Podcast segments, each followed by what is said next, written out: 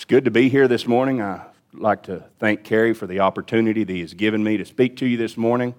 I appreciate Jason's prayer on my behalf, and it's my prayer also this morning that the things that I have to say to you will be, Thus saith the Lord, and that alone, and that my opinions and my thoughts and my think so's would be left out of it, and that you could say that you left here today, this morning, that you've been edified, and that hopefully you can be helped in your spiritual walk as you go here in the next days to come, go from this place.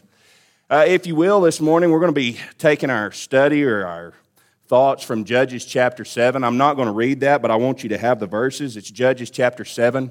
We're going to uh, take it from verses 1 through 8 and then 15 through 23. It's a story about a man by the name of Gideon.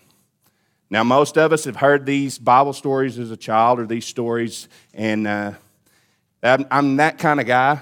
I, I'm a simple guy. I love the Old Testament and I love those stories, and those things have always resonated with me. And that's kind of always influenced my speaking. It's always been something that uh, I think there's merit to it, and I think it's things that we can apply to our lives as we dig into those stories and, and uh, make application. I want to give a little background. Here it's in the time of Judges, obviously. God's people are led by judges, and at this point in time, the Midianites and the Amalekites have besieged Israel. They've taken over the country, and they are basically laying waste to Israel. Everything that Israel does when they plant their crops, they let the crops get up and they're about ready to harvest, and the Midianites and the Amalekites will come in, Bible tells us, and destroy their crops. They were destroying their homes, they were destroying everything in Israel. They were destroyed their houses and, and living situations so much that the Bible says they were living in caves just to have shelter because the Midianites were afflicting them so much. Bible says the number of the host of the Midians was like grasshoppers, or like, as I would say, a plague, uh, innumerable to count. They were everywhere. And they were doing what God intended for them to do, and that was afflict Israel because Israel had walked away from God. They were serving Baal, they were serving idols, and God had sent them, sent the Midianites and the Amalekites to teach them a lesson. And as many times we see that, they cried to God, and God heard their cry, and that's where Gideon steps into the, to our story this morning. He was just a normal guy. He wasn't anything special. He wasn't a high priest's son. He wasn't a man of stature son. He was just a man of valor, God called him himself. When he spoke to him, he called him, he said, You're a man of valor. And he said, I want you to set my people free from the Midianites and the Amalekites. Now put yourself in that, that, that role this morning. You're out doing your business. The Bible said he was out threshing wheat in a hidden place trying to hide it from the Midianites so they didn't take the food. And he's out there by himself, and God comes to you and says, Hey, you're the guy that I want to lead my people. And you're going to lead this great battle, and you're going to free my people. It's a pretty big responsibility that he laid on his shoulders. But he said, I want you to call the children of Israel together. I want you to call them together. And when he did, there were 32,000 men showed up to go to war. And as God was, as the army was gathering together, and God, God told uh, Gideon, he didn't whisper to him, sorry. God told Gideon, he said, The men are too many, lest they think that they have delivered themselves from the Midianites. He said, I want you to tell everybody, if you're fearful and afraid, I want you to go home. And that's what he did. He said, If you're afraid, go home. He lost 22,000 men from that statement alone. Left him with 10,000. Now, remember what I said before? We have a host, innumerable host of Midianites, and God just took 20,000 men, or 22,000 men from him. Okay, I'm sure he's thinking, well, we can still get this done. Maybe we, you know, we've got God on our side. We, we don't need but, but a good, you know, 10,000 men left. And God said, I got news for you, Gideon. That's still too many. He said, I want you to lead them down to the water. And he says, I'm going to show you a sign. He says, the ones that drink normal, that take their hands and they drink it like a cup, he said, we don't want those guys. He says, We want the guys that bow down on their knees and put their face in the water and lap like a dog. He said, Those are the guys that I'm going to use to save Israel. And so they did that and they took them down to the water. And 300 men bowed down to the earth and drank water like a dog. And God said, Those are the guys that I want to go with you. And those are the guys that are going to deliver Israel.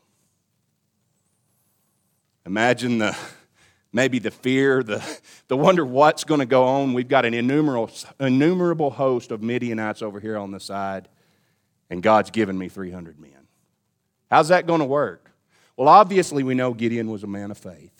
And we know that we know that he trusted in God. And as the story goes on, those 300 men were given 300 horns to blow or trumpets to blow. And they were also given 300 pitchers with a candle inside of them. And he divided them into, a, into three different companies, a 100 in, in, in each one. And they go to the Midianites' camp in the middle of the night while it's good and dark. And he tells them, when you hear the sound or the sign from me, Gideon says, I want you to blow the horns and I want you to break those pots and let, the, let that light shine round about. And so they did, and they're standing there. And you can imagine, now put yourself in the, in the mind of the Midianites. You know, they've been, they've been putting the whoop on Israel, they've been hurting them. But you know what? It's still in the back of their mind, I'm sure. What happens if God does come back and be with them? They've heard the stories, they know what He did to Jericho, they know what He did when they came out of the Red Sea and what they did to Israel. So they're encamped there, and I'm sure this is in the back of their mind, but they're sitting there in the middle of the dark. Now put yourself there, and all of a sudden you hear all these horns in the distance blowing in the middle of the night. And then all of a sudden there's just light as far as you can see around you. You're surrounded. The Bible says that they began to draw their swords and they fell on each other and they were afraid. And all during this time, the children of Israel are yelling, The sword of the Lord and the sword of Gideon. And those 300 men came in and they laid waste to the enemies of God. Said they pursued them so far, even into the next day, and they slew their kings. And they freed Israel from their oppressors. 300 men. It's a very interesting story, and we know that that obviously that was the power of God. And that God was working through those 300 men in Gideon to deliver his people and to help them out. So, with that story in mind this morning, I wanted to look at that and see how does that apply to us. And the name of my, the lesson of the, the lesson of my title this morning, the title of my lesson this morning is Choose Your Army. And that's an idea I got from my wife because we were having a, a study, and, and me and a, a the other guy were talking, we were talking about the things that we need to do and how we need to be better Christians and how we need to build our relationships and everything. And she just said, Yeah, you need to choose your army. And I thought, man, there's a good lesson in there. I guess we'll be the judge of that by the end of this. I hope so. But I've, I've enjoyed it, and, I, and, I, and it really resonated with me choosing your army. And I want us to think about this morning, that this morning. You know, we as Christians, don't need to have the idea that we are walking in this fight alone. We are not in this alone. That is the greatest tool that the devil can use in our lives to tell you in any shape, form, or fashion when it comes to whether it's dealing with sin, whether it's dealing with problems, whether it's dealing with, with just growing as a Christian, to think that you can do it on your own, it's a very flawed idea. Now, yes, we are responsible for our own, our, our own growth and all that, and I'm not trying to take that away, but it is a tool that God has given us for us to rely on our brothers and sisters and to build our own army from the people sitting in this congregation today. You know, as I, as I talked about this, or as I thought about this, the first thing is we need to let God choose the army that we are going to use. And you know, as I thought about that point, what kept coming to my mind was Acts chapter 3 and verse 6. And it's kind of a strange one, but it, it was there, and so I decided to use it. But it's Acts chapter 6 and verse 3. It's talking about sometimes what, what's referred to as the first deacons or the however you want to look at it. But uh, Acts chapter 6 and verse 3, we read, it says, Wherefore, brethren, look ye out among you seven men of honest report, full of the Holy Ghost and wisdom, whom ye whom we may appoint over this business. And I know that seems kind of strange when, because it's talking about what we usually refer to as deacons. And what they're talking about there, the widows were being neglected in the daily ministration of the church, and they were hungry and they were not receiving what they needed from the church. And my point with that verse and the way that I look at it is what did the uh, disciples and the apostles tell them to do when they had a problem? See, this problem had come up in the church. What did they say? Did they say, well, we need to go consult outside of the church? We need to go find some books written somewhere else? Do we need to go get opinions from America? They said, no, choose out among you seven men of good report. And he said, choose from among you. And that's what I really wanted to look at, or really, what was really standing out to me in that verse was we need to choose out from among this group men and women that God has chosen to help others and to help us. And we need to think about that. And we need to look to the church first. And that's not always, sometimes, unfortunately, our idea. Our idea. We look, instead of looking sometimes to the Bible, instead of looking to our elders, instead of looking to, to our peers in the church, we look outside. And that's not the place to be looking, brothers and sisters. We've got to be looking here. We've got to be building our family here and building our army in this place. Acts chapter 12 and verse 11. Nope, wrong title. 1 Corinthians chapter 12, verse 8. 1 Corinthians chapter 12 and verse 8.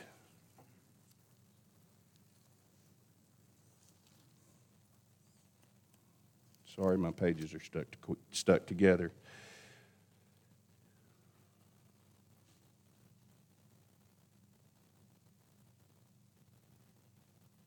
Maybe it's Second Corinthians. But anyway, we'll go on from there. I'm sorry, it messed it up on me. But here, we're, uh, Paul had been in prison, or Peter, excuse me, had been in prison, and he was, he was led out by an angel. And he goes to the house where it says the disciples were gathered together and they were praying for Peter. And he goes to the door, and a little maid comes and, named Rhoda, and she answers, she hears Peter knock, and she says, "Obviously, who is it?" And he says, "It's Peter." And she hears his voice, and she runs back in, not even opening the door, leaves him standing outside, and goes back in and tells everybody what's going on, because they're indoor inside praying for Peter. You know, when we think about choosing our army, we need people that are willing to pray with us, and they're willing to pray for us that are willing to, willing to keep us in their minds and us to keep them and, and vice versa.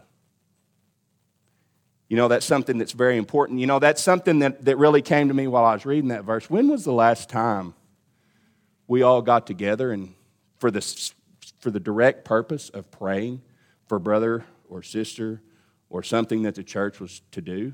That's what the early disciples were doing right there. They were gathered together with the main purpose of praying for Peter. When have we done that? And I'm not saying that we have to do that, but I'm going to tell you if that ever goes on, I would love to be invited to that. To set in brothers and sisters in continual prayer for someone or something that is going on in the church, whatever that may be. But that's the kind of people that we need to choose. That's the kind of people that we need in our lives. That's the kind of people we need in our army. We also need the kind of people that are willing to make the statement that's made in Joshua chapter 24, verses 14 through 15. Joshua says, Choose you this day whom you will serve, but as for me and my house, we will serve the Lord. That's the kind of soldiers we need because those kind of people have chosen God first and God has chosen them and they will be very effective for us. The next point I would like to pull out of that story it says is, is that we need to choose people who will bow before God. We talked a little bit about that before in the topics before, but we need people that are prayerful. You know, that seems to be a very problem in my life. You know, my prayer life seems to be seems to get neglected a lot. You know, I get busy, I get tired at night, I don't set aside the time other than just, you know, for meal prayers or whatever, but to really be dedicated. And that's something that I struggle with in my life is making my prayer life what it should be and neglecting it sometime. But you know, we need to be a prayerful people. We need to be those guys and, and ladies that bow down on their hands and knees and lap water like a dog, that we are bowing at the feet of Jesus and we were praying to God.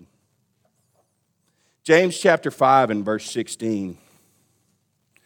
James chapter 5 and verse 16 tells us it says, Confess your faults one to another and pray for one another that ye may be healed. The effectual, fervent prayer of a righteous man availeth much. You know, right there in black and white, written down for us to see, it says, Confess our faults one to another. And I agree with that, and I, I think we should do that. But also, there's other things other than just confessing our faults that we need to be taken advantage of. We have a gift given to us by God, and that's this family right here. It's everyone sitting on the pews beside you, in front of you, and behind you. That you have the opportunity and the blessing to have support, to have love, and to have care in any kind of trouble that comes our way. It also tells us that, you know, when we do that, when we build those kind of bonds and we build that kind of relationship and we have righteous people praying for us, it says the effectual, fervent prayer of a righteous man avails much. He's saying that God hears the prayers of righteous people when they're praying for us and when we're praying for others.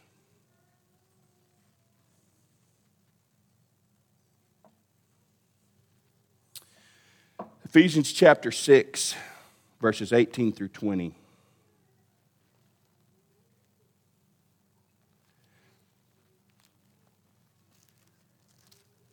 Ephesians 6, verses 18 through 20. Praying always with all prayer and supplication in the Spirit, and watching thereunto with all perseverance and supplication for all saints, and for me the utterance may be given unto me, that utterance may be given unto me, that I may open my mouth boldly and make known the mystery of the gospel. You know, Paul right there is telling them, he says, I want you to remember each other in prayer. But he also says, I want you to remember me. And I think that's something, again, I'll say it, we have to and need to use the gift that God has given us of our brothers and sisters in Christ to help us in our daily fight, in our daily walk. And I'm not trying to step out and say that personal prayer is not part of our lives because it needs to be. And I don't want to make that distinction that I'm just saying we need to just pray in groups and only that. But the fact is, it's very effective. God has given us a wonderful tool. And if you haven't experienced it, I would tell you find a group of people that you can be accountable to, that you can say, hey, having a rough day. I need some prayers. Can you think about me? Can you pray about me? It will do wonders in your life. And it forget about the pride. Forget about all the things that come with our human pride and dignity. Put that aside. Surrender yourself to God and His will, and surrender yourself to your brothers and sisters because they love us and they want to help us. And those are the kind of people we need people that are going to bow down and fight for us and pray in boldness for each other. The next thing that we're going to have to do as we're choosing our army is we're going to have to prepare for battles.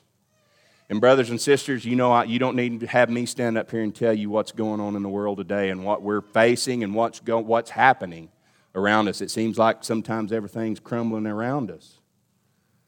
It's kind of one of those deals you beg for so long for life without God, now you're seeing it. You know, we as Christians need to prepare for everything that's coming our way, whether it be mental, physical, spiritual, whatever that is. We've got to prepare for those battles. Ephesians chapter 6, verses 12 through 17. For we wrestle not against flesh and blood, but against principalities, against powers, against the rulers of the darkness of this world, against spiritual wickedness in high places. Wherefore, take unto you the whole armor of God, that you may be able to withstand in the evil day, having done all to stand. Stand therefore, having your loins girt about with truth, and having on the breastplate of righteousness, and your feet shod with the preparation of the gospel of peace, and above all, taking the shield of faith, wherewith ye shall be able to quench all the fiery darts of the wicked. And take the helmet of salvation and the sword of the Spirit, which is the word of God, praying always with all prayer and supplication in the Spirit, watching thereunto with all perseverance and supplication for all saints. This is a very familiar passage. We use it a lot in lessons, and, and a lot of times lessons themselves are built around that. But you know, we have to prepare. We talk a lot about preparing our children. We talk about giving them the armor of God and sending them out in the world and making sure they're strong, and I agree with that 100%. We never want to enter a battle unprotected without our armor. So we break that down a little bit. The very first thing he says, he says, have your loins girt about with truth. That is what, what you think of in the loins is kind of mid thigh up to the stomach area. And you know, I think about that. We need to be fed with the Word of God. We need to have truth in our lives, and we need to feast upon that, and we need to have that inside the truth of God, true righteousness, knowing what's right, having the right ideas and the right thoughts according to God. And we need to gird our loins with that. That's the very first thing we need to do. We need to have truth. The second of all is we need to have the breastplate of righteousness, and that's kind of in this area right here where you'd have armor, kind of right above the stomach and up to the throat. That's where the heart is. That's the thing that you want to protect. We have to have that breastplate of righteousness to protect our heart from the evils that Satan has to throw at us. We have to be prepared for that. We have to prepare our hearts. You know, the Bible talks a lot about our hearts, and we talk a lot about having strongholds in our hearts and not letting the devil get a stronghold in our heart or sin taking root. That's where that breastplate of righteousness comes in.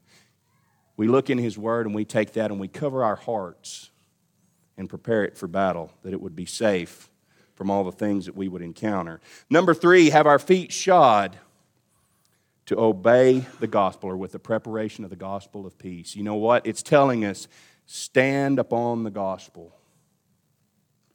Stand on the gospel for everything that we do to prepare us for what's coming. Stand on the gospel, the truth of God, the good news. Brothers and sisters, we have a battle coming, but there are so many people that they're third and fourth, fifth generations. They've never been inside a church building. Their feet have never been, never been shod with the preparation of the gospel. That's one of the battles we've got to fight. And that's not a bad battle, that's a good battle, but we need to be taking that to people who don't know. And we think that just everybody should know the Word of God, and that's not the way it is. We have lots of people hurting that need God's Word.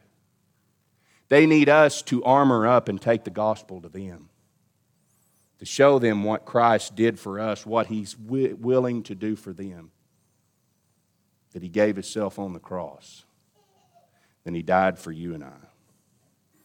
We have to stand upon that gospel, and it has to be the very foundation that we stand upon. We need to take the shield of faith.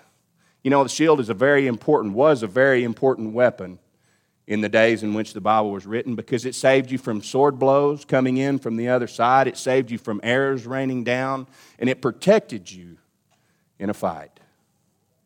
That's exactly what we have to prepare for with our faith. We have to have a faith strong enough to shield us when the arrows of Satan are coming in. When the battle is intense and it's coming from all sides, we have to have that faith that we stand behind and that protects us and that shields us.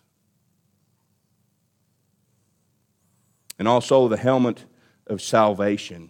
You know, you think about where a helmet goes, that's your mind, right? It's over your brain, over your head. That's as you think about that, we have to have our minds right if we're going to fight and we're going to win. Our mind has to be focused around what God has to say. It has to be focused around His Word. It has to be focused around our brothers and sisters that are fighting alongside us. That's our greatest strength is our family bond that we have in this building today as far as physically and worldly. It's the greatest asset we have. We have to stick together. We have to fight together. The helmet of salvation, we need to protect our mind. The sword of the Spirit, or the Word of God. It's a defensive weapon, but it's also an offensive weapon. And not in the way to be yielded in anger and hate, but in love and caring. But if we want to fight those battles and we want to survive and we want to come out victorious, we have to have this book with us in our hearts, in our minds. It needs to feed us and to help us grow in everything that we do. But as I said before, not only us do we need this, but the men and the women that we choose to be with us and to help us in that walk, they have to be ready and prepared for battle too. Because I want you to think about this. I don't know if you're very familiar with old battle tactics or old formation, but there was a formation that the Spartans used. The Vikings called it the shield wall. The Spartans called it the phalanx. The Greeks call it the phalanx also. But it was a big, you had a big sword, I mean, a big shield. And it was almost as tall as you were. And you carried that on your right side, and you had a spear in your left side. And you would plant that shield in the ground here. And then the man to your right would put his shield over. So it would cover half of you and half of the guy beside you. And his shield would cover you, and there was a cut out there. And you would take and you would stab the enemy, and you were protected behind that wall. It's called the phalanx. But also, what was the neat thing about that is if, as when someone fell, someone from the back would step up to cover that soldier and he could be taken away and the battle could continue. And that brothers and sisters, is the whole point of us choosing our army and our battle in this world. See, we need people standing beside us, shoulder to shoulder, willing to fight shoulder to shoulder with us. But when we are weak, sometimes when we fall, we need that other person to step up and help carry us, help us get healed up Take us to the back and nurse us back to health so that we can step back up and fight on that line. That's the kind of people that we need in our life. That's the kind of Christians that we need to hang on to. That's the kind of Christians that we need to be. That we will help others, that we will fight side by side, and we will do our best to help one another and to help God's message be sent and be spread wherever it may be going. The last thing I want to look at this morning is we need to fight a good fight. Not just any fight, but the good fight. 1 Peter 5, verses 8 says, Be sober, be vigilant, as your adversary, the devil, walks about as a roaring lion, seeking whom he may devour. Brothers and sisters, he's everywhere. He's a roaring lion walking about just seeing who he can take down. It's a very vivid picture in my mind. I love nature documentaries. I love to watch lions, I, all of that. That's a big cat. And they can destroy their prey. And they tear it apart. And it's gruesome. And it's gross. It's violent. That's no different than what the devil will do to us. If we allow ourselves to be unarmored and to be taken by that line, he will tear our lives apart and he'll leave us bloodied and broken. And if we don't get some help from somebody, we're going to be spiritually dead if he continues to have at us. So we have to be sober and vigilant.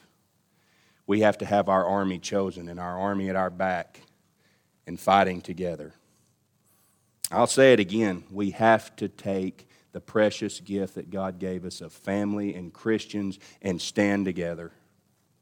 We have to. If we're not doing that, we're missing out. We're missing out on a big blessing in our lives.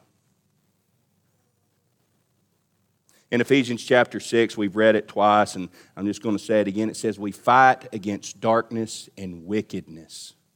Our battle's not physical, not always physical, sometimes it is. But our battle's not physical, it's against the powers and the thoughts of this world, the evils of this world. You know, that's something that we have to, as the church, be very leery of. It's very easy for the world's thoughts and think so's to creep into our think so's. And all of a sudden, we are affected by the world's attitudes. The biggest thing that I would say that's affecting us now is this attitude of if you don't agree with me, I have to hate you. The lack of peace that people have in the world. That's things that easily can creep into our lives. I've seen it creep into mine. Don't let the, the things of the world creep in. Keep that armor up. Keep your army together and fight on because we're just here for a little while. But we keep fighting and we fight that good fight, we're going to have rest in heaven. And then we can relax. We don't have to fight anymore. That's all I have to say this morning. Like I said, I hope the things that I've had to say or have been edifying to you. We hadn't talked on the first principles this morning. But if there's somebody here who has not obeyed the gospel and you would like to study, I know the elders of the church would be glad to do that. Anybody here, I'm sure, would be willing to do that. But if you have been taught and your conscience is, is pricking you this morning, don't wait. I'm not promised that I'm going to step off this stage and get to those doors before I drop dead. You aren't either. Don't put it off. We got time. Roast ain't going to burn. We're all going to be okay. There's water in the back. We're ready. Don't wait.